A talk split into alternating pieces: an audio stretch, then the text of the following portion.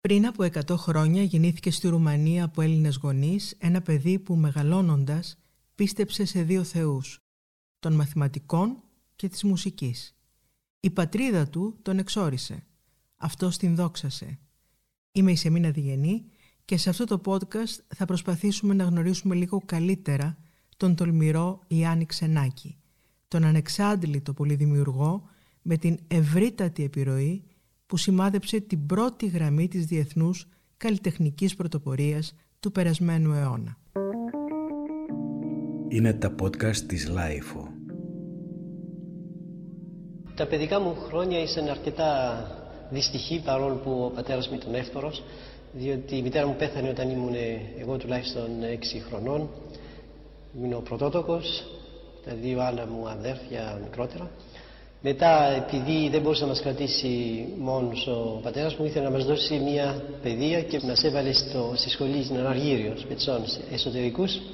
Πηγαίναμε κάθε καλοκαίρι στην Ραΐλα πίσω και ε, εκεί περάσανε άλλα έξι χρόνια τουλάχιστον εγώ. Πάλι αρκετά δύσκολα διότι επειδή οι γονείς μου είχαν μια προφορά που ήταν πολίτικοι και εκεί στο σχολείο με κοροϊδεύανε για αυτό επομένως αισθανόμουν διπλά ξένος και εξακολουθεί αυτή η κατάσταση παντού Αυτό που ήταν ο Ξενάκης το έβαλε στα έργα του. Ό,τι και αν έκανε ήταν και είναι ελληνικό με το νόημα που έδινε εκείνο στην ελληνικότητα. Ήμουν πέντε ή έξι χρόνων όταν πέθανε η μητέρα μου αναφέρει σε αυτοβιογραφικό του κείμενο. Πέρασα τα εφηβικά μου χρόνια εσωτερικός, σε ένα σχολείο κοντά στη θάλασσα. Η ζωή όμως ήταν πικρή, ακόμη και στις πέτσες εκείνης της εποχής. Μου άρεσε πολύ να διαβάζω αστρονομία απομονωμένο στη βιβλιοθήκη και κάποτε, μέσω ενός δασκάλου, ανακάλυψα τον Όμηρο, τους αρχαίους συγγραφείς. Έτσι άνοιξε για μένα η καταπακτή προς το φιλοσοφικό λόγο. Εν τω μεταξύ, επειδή αγαπούσα τα μαθηματικά και τη φυσική, με παρότριναν να φοιτήσω στο Πολυτεχνείο να γίνω πολιτικός μηχανικός, παρότι δεν με ενδιέφερε. Από την άλλη πλευρά υπήρχε μουσική. Συνειδητοποιούσα σιγά σιγά ότι αυτό που ήθελα δεν ήταν να μάθω πιάνο ή κάτι τέτοιο, αλλά να κάνω σύνθεση, να δω πώς φτιάχνεται η μουσική, ποια είναι η διάρθρωση, πώς είναι η δομή της. Η μουσική που γράφω είναι αποτέλεσμα στιγμίου ε, σειράς ολόκληρης ε, ζωής και σκέψεων και γι' αυτό είναι δύσκολο να πω ότι αυτή η ιδέα ήρθε για αυτό το έργο, άλλη ιδέα ήρθε για άλλο, για άλλο έργο ή τέτοιοι κανόνες ε, ε, δημιούργησα για τάδε έργο. Είναι μια συνεχής, ε, συνεχής πορεία, ένα σιδηρόδρομος δηλαδή που έχει διάφορα οχήματα αλλά και που και που έρχονται και άλλα μπαίνουν μέσα ξαφνικά. Γι' αυτό είναι δύσκολο να πω πώς, ε, πώς γίνεται βαθμό προς βαθμό ολόκληρη η εξέλιξη ενός έργου αλλά πάντως αυτό μπορώ να πω είναι το εξής ότι όλα μαζί είναι συνδεδεμένα. Τέλη του 1941 ο Ξενάκης οργανώνεται στο ΕΑΜ και έπειτα στο ΚΚΕ. Ο ίδιος σημειώνει «Έγινα μαρξιστής από τις ανάγκες της καθημερινότητας, από την πάλη και κυρίως επειδή διέκρινα ένα γεφύρωμα με τον πλατωνισμό. Έτσι άρχισε η δράση μου στο οργανωτικό πλαίσιο του Πολυτεχνείου. Αναμίχθηκα σε όλους τους αγώνες και έγινα μέλος της Πανσπουδαστικής Επιτροπής Γραμματέας της ΕΠΟΝ Πολυτεχνείου το 1943-1944. Θυμάμαι όταν βγήκαν τα αποτελέσματα του Πολυτεχνείου ήταν 1940-28 Οκτωβρίου. Ήταν τυχοκολλημένα, είχα πετύχει επιτέλους, αλλά το Πολυτεχνείο έμεινε κλειστό. Μετά άνοιξε βέβαια και εκεί αρχίζει η αντίσταση, δηλαδή πρώτα ήμουν μέλος μιας ε, οργανώσεως εθνικής, αγωνιζομένη Ελλάδα και στις απεργίες είχα στη τσέπη μου ένα επίτομο μικρό, σε μικρό σχήμα της λειψίας της πολιτείας του Πλάτωνα και όπου τύχαινε διάβαζα. Λοιπόν, ή το είχα και αυτό στη φυλακή. Λοιπόν, ο μαρξισμός και η πολιτεία του Πλάτωνα ήταν συγγενικά. Εγώ ήμουν πλατωνικός εκείνη την εποχή. Και όταν φύγαν οι Γερμανοί και ήρθαν οι, ε, οι Άγγλοι, τους δεχτήκαμε με ανοιχτές αγκάλες δηλαδή. Και αυτοί ζητήσανε την κατάθεση των όπλων των ανταρτών οι οποίοι αρνηθήκανε από εκεί ή μάλλον από πριν από, την, από τον Λίβανο αρχίζει μια πολιτική μείωξη διαρκής του Κομμουνιστικού Κόμματος. Ενώ η Ελλάδα μαζί με το ΕΑΜ είχε φτάσει τουλάχιστον τα 70% ομοφωνίας, μια νεαδημιουργία σε όλους τους τομείς. Άρχισε να ξεπέφτει και σιγά σιγά όλα αυτά λασποθήκανε και χαλάσανε. Νεαρός φυλακίζεται από τους Ιταλούς, τους Γερμανούς και αργότερα από τους Άγγλους. Στα Δεκεμβριανά, μαχόμενος περιφρουρώντας με τους συντρόφους του τα κτίρια του Πολυτεχνείου, τραυματίζεται πολύ βαριά από όλμο, με αποτέλεσμα να χάσει το αριστερό του μάτι και να παραμορφωθεί το πρόσωπό του. Ο σύντροφός του στο λόγο Λόρδος Μπάιρον, Σπύρος Τζουβέλης και η παλιά του φίλη Ροζίτα Σόκου έχουν μιλήσει στη μηχανή του χρόνου για όσα συνέβησαν κάποτε στα Εξάρχεια, Μαυρομιχάλη και Ναβαρίνου γωνία. Γωνία Μαυρομιχάλη και Ναβαρίνου. Είναι μια πολυκατοικία που υπάρχει και σήμερα στην πολυκατοικία αυτή.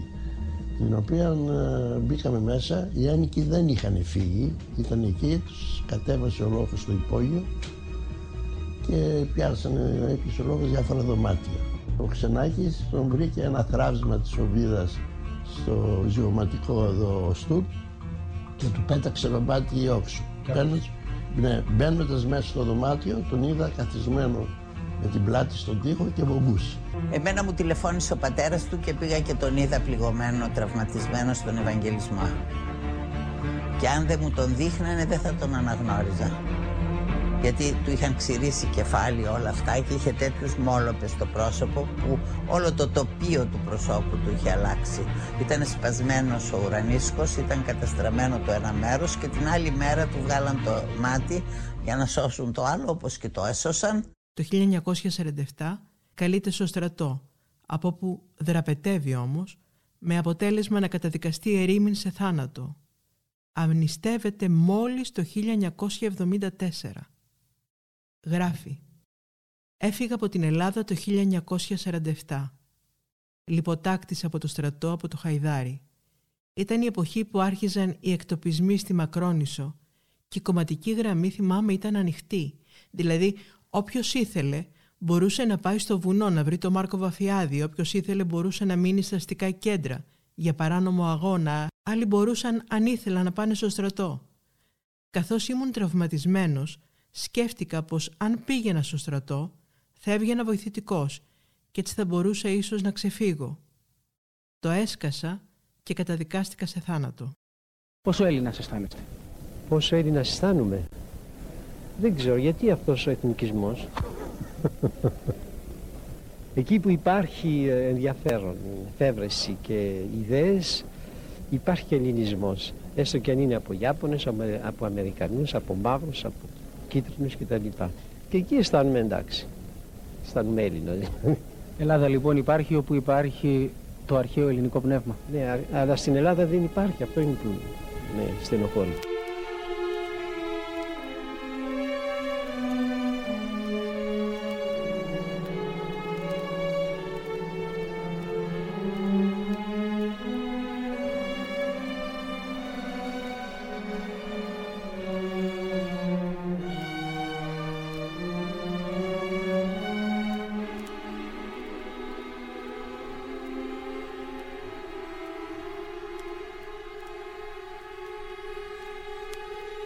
Ο Χάρης Ξανθοδάκης είναι ομότιμος καθηγητής του Τμήματος Μουσικών Σπουδών του Ιωνίου Πανεπιστημίου και υπήρξε μαθητής του Ιάννη Ξενάκη.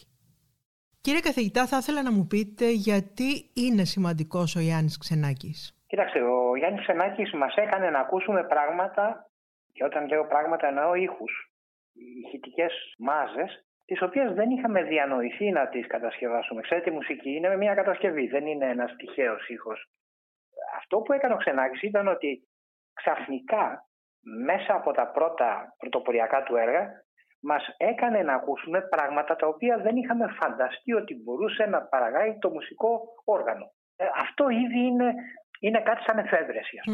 Είναι επαναστατικό, είναι πρωτοποριακό, είναι καινούριο. Ναι, και εν πάση είναι καινούριο. Είναι, καινούριο. είναι διαφορετικο Και είναι πολύ διαφορετικό, πολύ διαφορετικό μερικές φορές λέμε, ωραία, τι, τι πάει να πει αυτό. Ενώ η μουσική ήταν ε, η ήχη γλυκής και λοιπά, ξαφνικά μας έκανε να ακούμε θορύβους. Ναι, αλλά ο θόρυβος παράγεται από νεκρές, αλλιωσιδερικά κλπ. Εδώ ξαφνικά αυτό που οι επικριτές του Ξενάκη ονόμασαν θόρυβο ήταν μια παραγωγή των μουσικών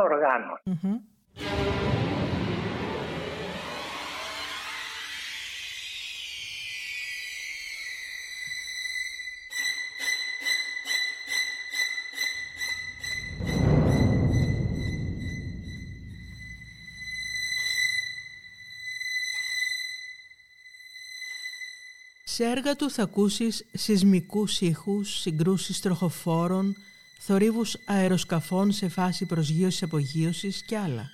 Ακόμη και πιο εξωφρενικούς, όπως το να σκάνε κάρβουνα. Αν πάτε στο νότο, έλεγε ο Γιάννης Ξενάκης, έχετε εκατοντάδες ήχους των πουλιών, των εντόμων, των τζιτζικιών που σας πολιορκούν από κάθε πλευρά.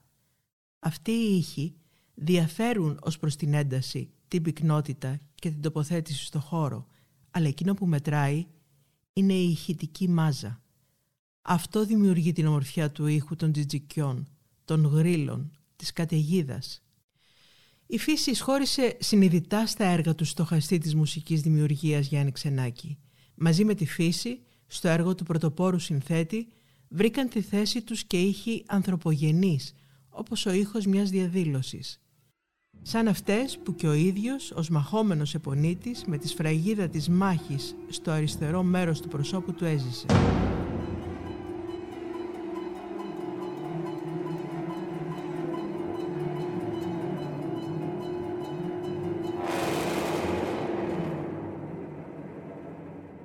Ακούμε τον Μάκη Σολομό που είναι μελετητής του έργου του Γιάννη Ξενάκη, είναι καθηγητής μουσικολογίας στο Πανεπιστήμιο Παρίουιτ και διευθυντής του εργαστηρίου Μουζιντάνς.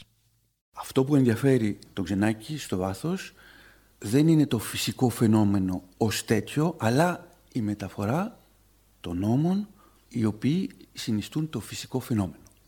Αυτό το πράγμα είναι που στις αρχές του τον βοήθησε να φανταστεί την εισαγωγή των πιθανότητων στη μουσική και να συνθέσει μουσικές μάζες.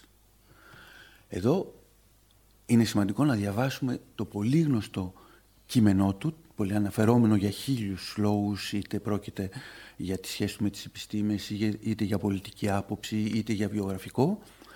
Το περίφημο λοιπόν κείμενο που έχουμε στο βιβλίο Music Formel, Formalized Music στα αγγλικά, όπου κάνει τον καταπληκτικό και απροσδόκητο συσχετισμό μεταξύ μια διαδήλωση, διαδήλωση ανθρώπων, από τη μια μεριά και από την άλλη τζιτζίκια, ήχους από τζιτζίκια ή ήχους από βροχή.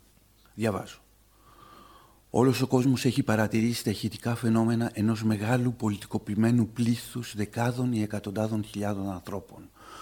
Ο ανθρώπινος ποταμός απαγγέλει ένα σύνθημα με ομόφωνο ρυθμό. Έπειτα ένα άλλο σύνθημα ακούγεται από την κεφαλή της διαδήλωσης και μεταδίδεται έως την ουρά αντικατηθώντας το πρώτο. Έτσι ένα κύμα μετάβασης ξεκινάει από την κεφαλή έως την ουρά. Η οχλοβοή γεμίζει την πόλη. Η αναχαιτιστική δύναμη της φωνής και του ρυθμού είναι ύψιστη.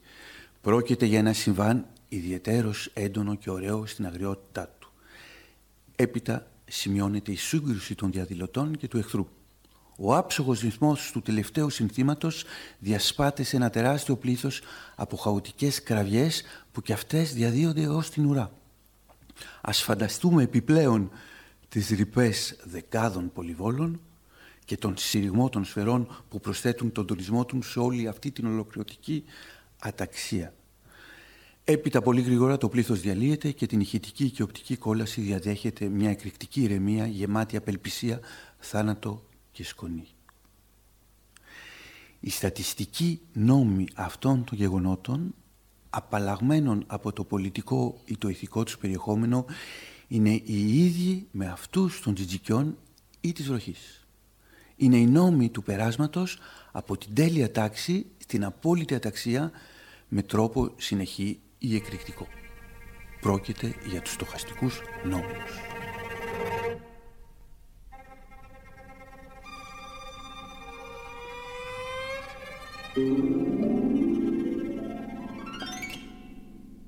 Είχα πάρει την απόφαση να γίνω μουσικός.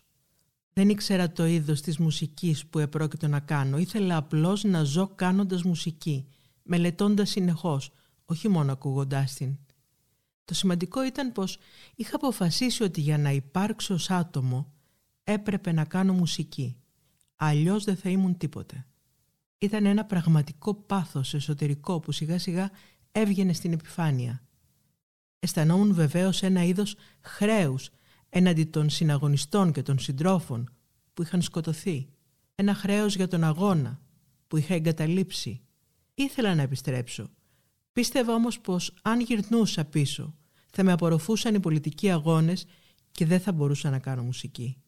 Έπειτα η Ελλάδα εκείνα τα χρόνια ήταν τελείως απομονωμένη. Είχε τελειώσει ο πόλεμος και οι καταστροφές ήταν μεγάλες. Ήθελα να ταξιδέψω, να μάθω ό,τι δεν θα μπορούσα να μάθω στην Ελλάδα. Η Γαλλία ήταν η πρώτη χώρα στην οποία κατά τη γνώμη μου άξιζε να πάει κανείς εκείνη την εποχή. Ήθελα να σπουδάσω, ταυτόχρονα θεωρητική, φυσική, αρχαία φιλοσοφία και μουσική. Στο Παρίσι ο Ξενάκης υποχρεώνεται να παρουσιάζεται κάθε τρεις εβδομάδες στο αστυνομικό τμήμα για να τους φραγίζουν την άδεια, περιμένοντας απ' έξω ατέλειωτες ώρες. Τότε συνεργάζεται με το διάσημο Γάλλο αρχιτέκτονα Λεκορμπιζιέ στο σχεδιασμό σημαντικών έργων.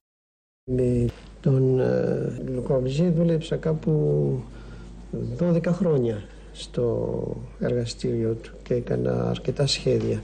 Είτε το όνομα είτε χωρίς το όνομά μου δηλαδή. Όπως είναι το περίπτερο Φίλιπς, όπως είναι το μοναστήρι της Τουρέτ. Και ο ίδιος τα, τα ομολογεί δηλαδή, δεν είναι δική μου φαντασία αυτά. Τον αγαπούσα πολύ, διότι ήταν σπουδαίος εφευρέτης, ας πούμε, στην αρχιτεκτονική. Όταν έγινε το περίπτερο Φίλιπς, του είπα το και το, διότι ε, το έργο ήταν δικό μου και όχι δικό του. Και τσακωθήκαμε, αλλά μετά τα ξαναφτιάξαμε.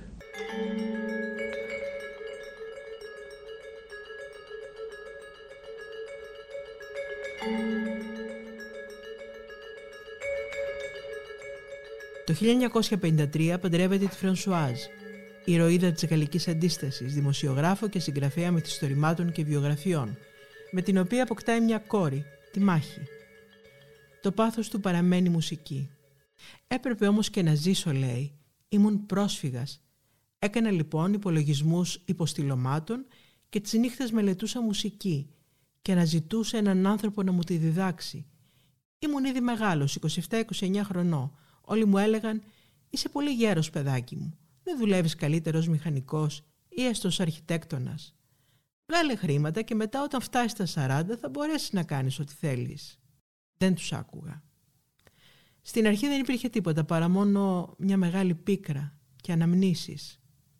Έτσι ο Ξενάκης συνεχίζει τις σπουδές στη μουσική με καταλητική την επαφή του με τον Ολιβιέ Μεσιά, ο οποίος τον παροτρύνει να αξιοποιήσει τη μαθηματική και αρχιτεκτονική του εμπειρία στη μουσική. Μου είπε, γράφει ο Ξενάκης, πως δεν είχα ανάγκη σπουδών και ότι μπορούσα να κάνω ό,τι θέλω στη μουσική. Ήταν η πρώτη και η μόνη φορά που κάποιος έλεγε κάτι τέτοιο για μένα. Το πρώτο μου έργο προκάλεσε σκάνδαλο. Το κοινό διχάστηκε.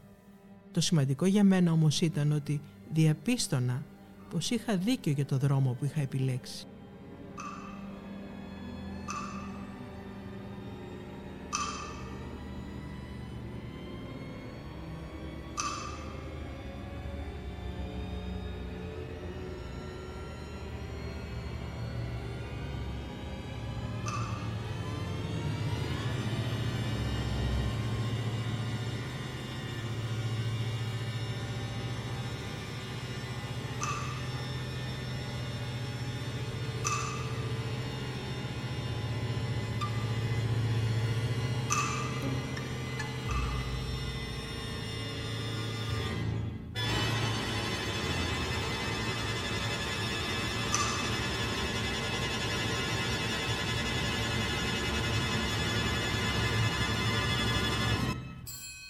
Καθηγητής Ξανθουδάκης επισημαίνει στοιχεία της προσωπικότητας του Ξενάκη που υπήρξε και δάσκαλός του.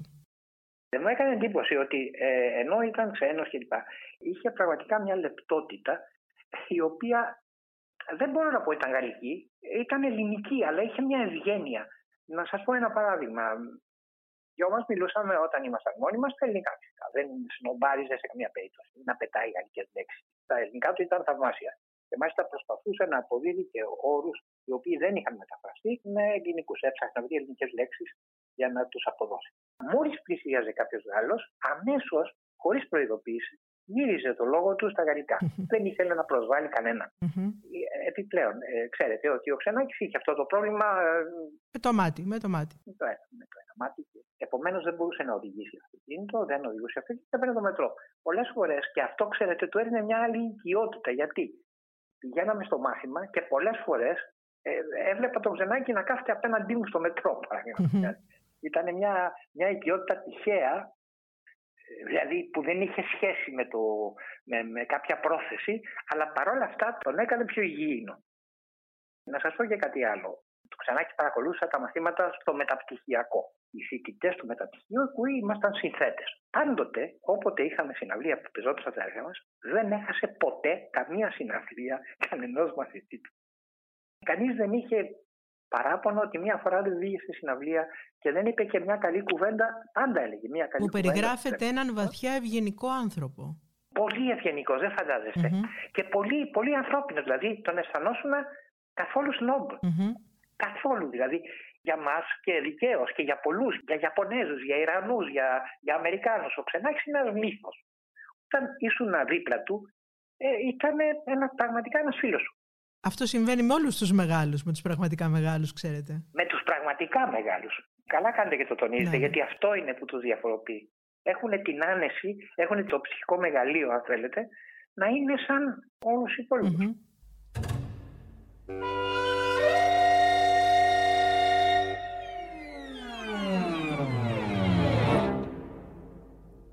Ο Ξενάκης δεν σταμάτησε ποτέ να πιστεύει πως ο ελληνικός ουρανός είναι έθριος από τη στρατόσφαιρα μέχρι τη θάλασσα.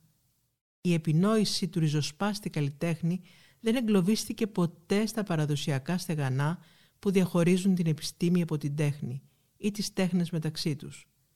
Στη διάρκεια της πεντηκονταετίας κατά την οποία υπήρξε ενεργός, ο Ξενάκης αντιμετώπισε τη μουσική ως προνομιακό πεδίο για την έκφραση παγκόσμιων αρχών και αφηρημένων δομών, διερευνώντας τη σχέση της με άλλους τομείς της ανθρώπινης γνώσης και δραστηριότητας όπως η φυσική και η φιλοσοφία.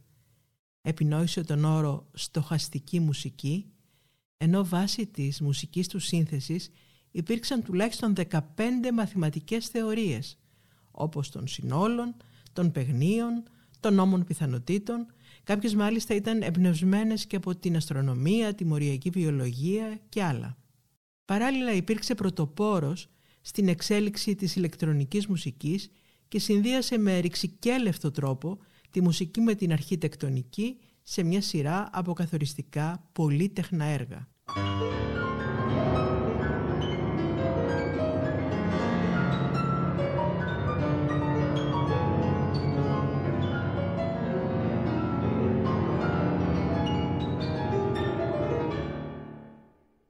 Πέρα όμως από όλα αυτά, οι συνεργάτες τους στο πολίτοπο Μικινών έχουν διηγηθούν και κάποια άλλα ταλέντα του Ξενάκη. Δεν υπάρχει δουλειά που να μην την κάνει. Κουβαλάει πέτρες. Έχει ξεχερσώσει τα χωράφια ναι. πάντως όλα. Κουβαλάει πέτρες, σκέφτεται, έχει μες στο μυαλό του τα πάντα τελικά. Τα κοντολάρει όλα. Μια τρομακτική ταχύτητα. Κάνει τα φώτα, ακούει τους ήχους, ακούει τα τζιτζίκια υπολογίζει τους ηλεκτρονικούς εγκεφάλους που έχουν, μιλάει με τα, με τα walkie-talkie. Με τα μακριλάλια. Με τα μακριλάλια, πώς τα λένε εδώ πέρα. Μακριλάλια τα βγάλε Ναι. Καμιά φορά μάλιστα μιλάνε και πολύ κοντά. Δεν έχουν δει. το βράδυ τους παρακολουθούσε που είναι στα 5 μέτρα πιο εκεί και όλα από εδώ. Και φώναζε ένας. Μα ακούς και η Γιάννη, του λέει άλλος. Ο Γιάννης ο Σ' ακούω, σ' ακούω. Λοιπόν, θέλω να κάνουμε αυτούς τους φωτισμούς εκεί πέρα. Βρε παιδάκι, είμαστε τρία μέτρα από τον άλλο. Δεν είχαν δει μία στα σκοτάδια κοντά. Εκείνο που θα ήθελα να πω πάντως είναι ότι είναι ένα μικρό δείγμα του που μπορεί να φτάσει η σύγχρονη τέχνη. Η σύγχρονη τέχνη στην εποχή μας που μπορεί να γίνει πραγματικά λαϊκή τέχνη. Νομίζω ότι είναι ένα, ένα, ένα λαϊκό θέαμα αυτό που μπορεί να αγγίξει όλες τις τάξεις.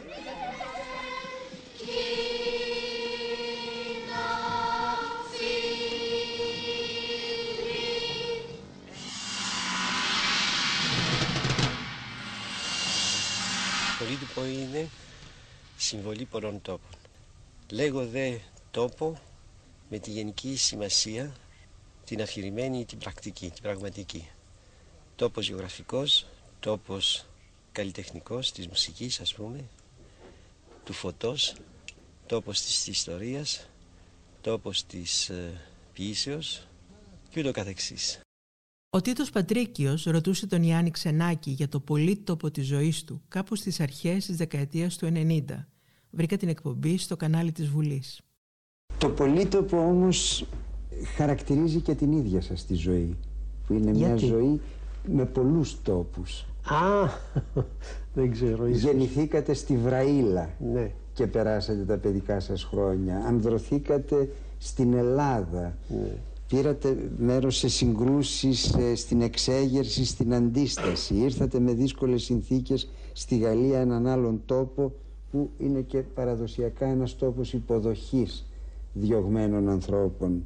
Ναι. Πήγατε στην Αμερική, έχετε γυρίσει και όλους τους άλλους τόπους του πλανήτη. Έχετε περιπλανηθεί, έχετε ξαναγυρίσει. Όλες αυτές οι μετακινήσεις από μια μεριά. Και όλη αυτή η ζωή που θα, θα, θα έλεγα ότι είναι το διάτοπο μέσα σε χρόνους και εποχές διαφορετικές που ήταν το όνειρο της αντίστασης και το όραμα μιας άλλης κοινωνίας αυτά τα οράματα που δεν πραγματώθηκαν οι δικές σας οι θυσίες αλλά και οι ψυχικές θα έλεγα και δημιουργικές ανταμοιβές. όλα αυτά και ο τόπος και ο χρόνος μαζί σήμερα πώς σας κάνουν να βλέπετε; Και το δικό σας έργο αλλά και τον κόσμο μέσα στον οποίο ζούμε και κυρίως τον αιώνα ο οποίος έρχεται. Ο αιώνας ο οποίος έρχεται δεν τον ξέρει, κανείς δεν τον ξέρει. Κοιτάξτε, είναι τώρα ίσως δύο-τρία χρόνια που σταμάτησε η, ε, πώς το λένε, η αντιμετώπιση της Ρωσίας με την Αμερική και όλα έχουν ε, όλες οι κακές, τα κακά δαιμόνια ξεφυτρώσανε πάλι είτε στη Ιουγκοσλαβία, είτε στην ε, Αφρική, είτε στην ε, Ρωσία ακόμα. Είναι ζήτημα πτώσης των αντιθέσεων, των εχμών ανάμεσα λαούς και επομένως όλα βγαίνουν από τα μέσα. Σε όλες αυτές τις συγκρούσεις, τις αντιθέσεις, τις ρήξεις που είπατε, τις διαρρήξεις, ο ρόλος της τέχνης... Α, είναι μη διαμηνός. Εγώ δεν δουλεύω για τις επιτυχίες και τις δόξες ή τα χρήματα. Έχω διαβάσει κύριε Ξενάκη ότι ο Μεσιάν σας είπε να μένετε πάντα αφελής και ελεύθερος. Α, ναι, ναι. Μου το είπε την πρώτη φορά αυτό. Και εγώ παρεξήγησα το αφελής και μην το παίρνετε σε κόμμα είναι. Εγώ νομίζω ότι είμαι αφελής, έτσι μου είπε.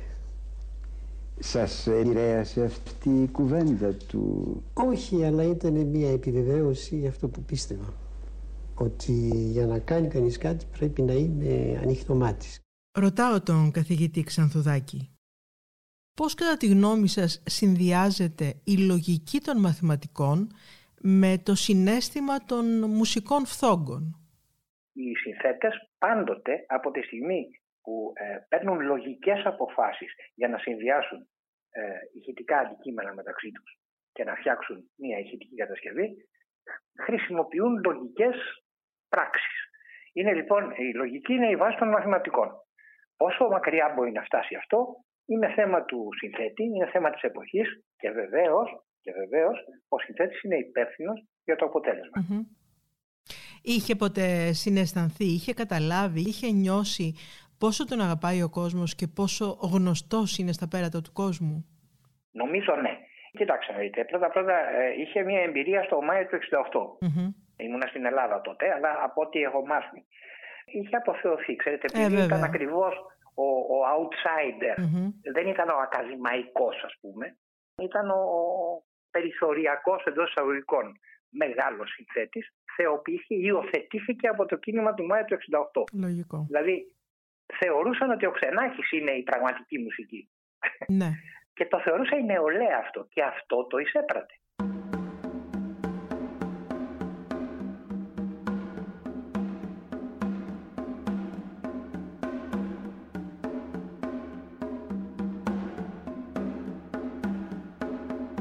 Η συμβολή τους στην ανανέωση των ιδεών γύρω από τη μουσική, αλλά και την τέχνη, την επιστήμη, τη φιλοσοφία γενικότερα, πηγαίνει ασφαλώς σε μεγαλύτερο βάθος και είναι πιο συστηματική και πιο ουσιαστικά ριζοσπαστική από κάθε άλλη πρόταση του αιώνα μας για μια τέτοια ριζική αναθεώρηση, έγραφε ο μουσικολόγος Γιάννης Παπαϊωάννου στο βιβλίο αφιέρωμα του Εθνικού Μετσοβίου Πολυτεχνείου προς έναν απόφυτό του. Σύγχρονη εποχή 1994.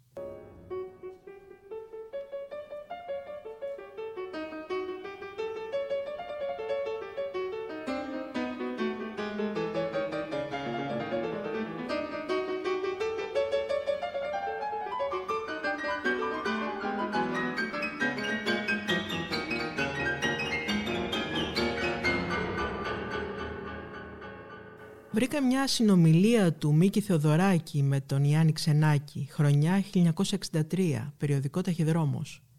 Τον ρωτάει ο Θεοδωράκης.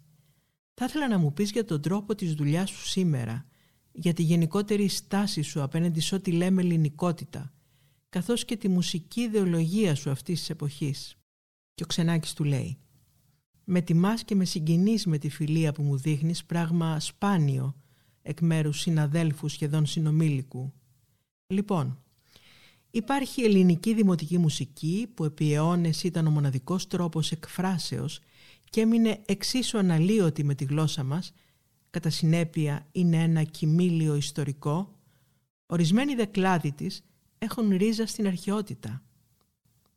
Γι' αυτό η δημοτική μας μουσική πρέπει να έχει την ίδια σημασία με εκείνη των αρχιτεκτονικών μνημείων, των γλυπτικών, των φιλολογικών που καθιστούν την Ελλάδα ιδιαίτερο τόπο. Αφετέρου υπάρχει η ευρωπαϊκή μουσική. Στην αρχή παρακλάδι της ελληνικής μεσογειακής πνευματικής επικράτειας.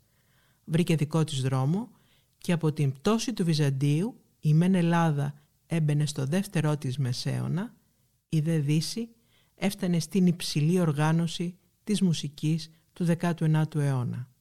Αν η μουσική είναι μια από τις υψηλότερες εκδηλώσεις της ανθρώπινης σκέψεως, τότε και οι λειτουργοί της πρέπει να προβληματιστούν σε υψηλή στάθμη ώστε να βγάλουν συνειδητά συμπεράσματα για το δρόμο που πρέπει να ακολουθήσουν.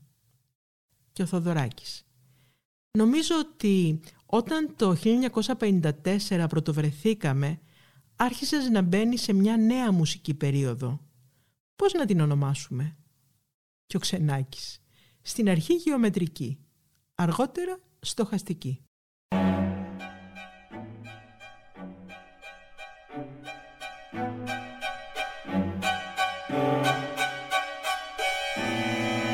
Ρωτήθηκε κάποτε ο Ξενάκης τι νομίζει πως είναι περισσότερο, αρχιτέκτον ή μουσικός. Εκείνος είπε «Ο Τσέχοφ όταν κάποτε βρέθηκε μπροστά σε ένα ανάλογο ερώτημα αν αγαπούσε δηλαδή περισσότερο το θέατρο από την ιατρική είχε πει «Η ιατρική είναι η γυναίκα μου, το θέατρο η ερωμένη μου». Εδώ όμως το θέμα είναι μαθηματικό, γιατί εγώ και σαν αρχιτέκτονας και σαν μουσικός είμαι πάντα κοντά στα μαθηματικά. Όπως άλλωστε οι δύο αυτοί κλάδοι, τα μαθηματικά και η μουσική, είναι κοντά, όσο και αν δεν μπορεί το κοινό μυαλό να το καταλάβει και να το πιστέψει.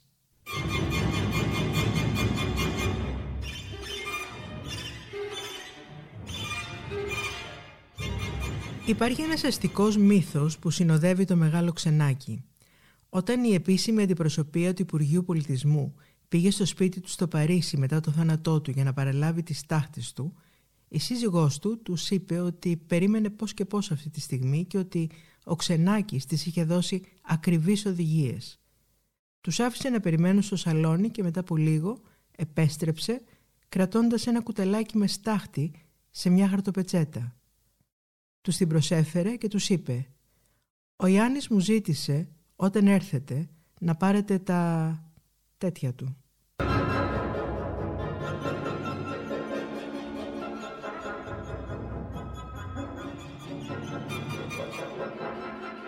Κύριε καθηγητά, θέλω να σας ρωτήσω το εξής. Ε, μέχρι το τέλος κατάφερε να επουλώσει το τραύμα ε, μιας πατρίδας που την ουσία τον έδιωξε, τον εξόρισε και τον δέχτηκε μετά από πάρα πολλά χρόνια πίσω, το 1974. Δεν, Δεν ξέρετε. Δεν ξέρω. Δεν ξέρω. Εκείνο που μπορώ να σας πω είναι ότι ε, πρώτον είχε συνέχεια στο μυαλό του την Ελλάδα. Αυτό φαίνεται από, και από τα έργα του και από τους τίτλους των έργων του και από διάφορα πράγματα. Από μια αλληλογραφία που είχε με τον Παπαϊωάννου έχουμε τις επιστολές του στο αρχείο του Οδείου Αθηνών ε, νωρίς τη δεκαετία του 50 δεκαετία του 50-60 είχε μια συνεχή αλλούρα. Είχε, δεν διέκοψε ποτέ την επαφή του με την Ελλάδα. Την αποζητούσε, όχι μόνο δεν τη διέκοψε. Ναι, ναι, δεν, δεν, δεν θύμωσε που Έτσι λέτε, ε, δεν θύμωσε. την υπηκότητα.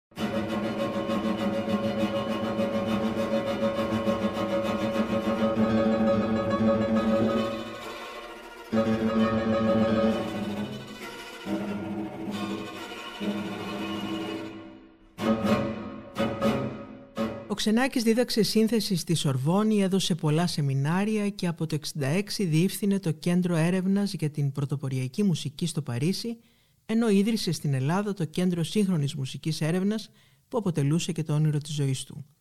Τιμήθηκε με πολλά διεθνή βραβεία και αναγορεύτηκε επίτιμος διδάκτορο του Τμήματος Μουσικών Σπουδών του Αριστοτελείου Πανεπιστημίου Θεσσαλονίκης. Μια καθυστερημένη τιμή στον πρωτοπόρο καλλιτέχνη από τη χώρα που τον είχε επικράνει. Ο Ξενάκης υπήρξε ένας από τους σημαντικότερους καλλιτέχνες και διανοητές του 20ου αιώνα, ο πιο επιδραστικός συνθέτης ελληνικής καταγωγής, ενώ έχει αφήσει πίσω του ένα έργο που συνεχίζει να εμπνέει νέους μουσικούς της πειραματικής και της ηλεκτρονικής σκηνής. Ο τρόπος που έπλαθε ο Γιάννης Ξενάκης τους ηχητικούς όγκους με την τέχνη του αρχιτέκτονα οδήγησε πολλούς μουσικούς που δεν προέρχονται από τον ακαδημαϊκό χώρο της νέας μουσικής αλλά από την πιο πειραματική underground ηλεκτρονική σκηνή να ασχοληθούν με το έργο του και να εμπνευστούν από αυτό. Ίσως αυτό να οφείλεται στη σύνδεση της σύνθεσης με τρόπους σκέψης που δεν οφείλουν πολλά στις κλασικές παραδόσεις, ίσως πάλι στην αίσθηση του επίγοντος που απορρέει από τη χωρίς συμβιβασμούς γραφή του.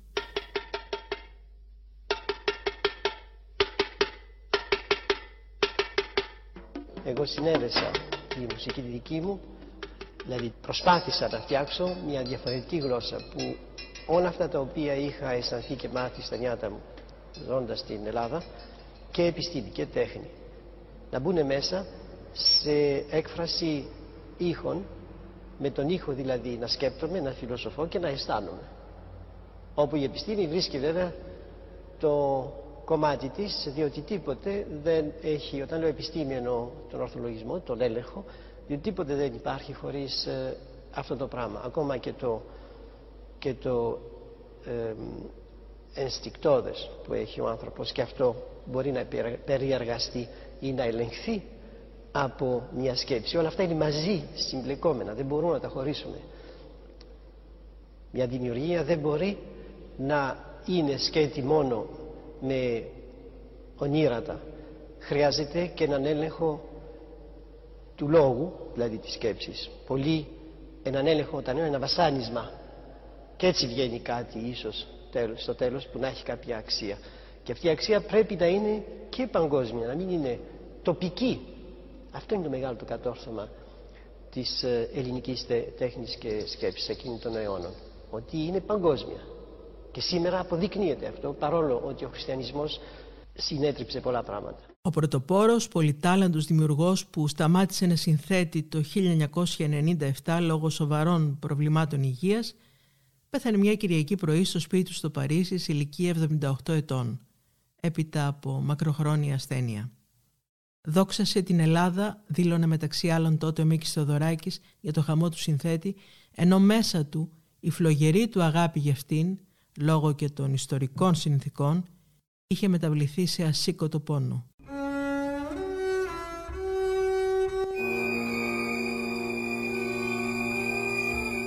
Έκθεση για τον Γιάννη Ξενάκη, τον μουσικό, τον μαθηματικό, τον μηχανικό, που θα διαρκέσει μέχρι τα μέσα Νοεμβρίου, επιμελήθηκε και σχεδίασε η Γκεμπριέλα Σπανό στο Μέγαρο Μουσικής Αθηνών. Στην έκθεση παρουσιάζεται υλικό από τη συλλογή της μουσικής βιβλιοθήκης Λίλιαν Βουδούρη του συλλόγου «Οι φίλοι της μουσικής». Εκτίθενται παρτιτούρες, βιβλία, άρθρα, βίντεο, ηχογραφήσεις, προγράμματα συναυλιών, φωτογραφίες και χειρόγραφα που δείχνουν το εύρος του έργου του πρωτοπόρου συνθέτη. Η δράση εντάσσεται στο Meta Xenakis για τον διεθνή εορτασμό των 100 χρόνων από τη γέννησή του είναι τα podcast της LiFO.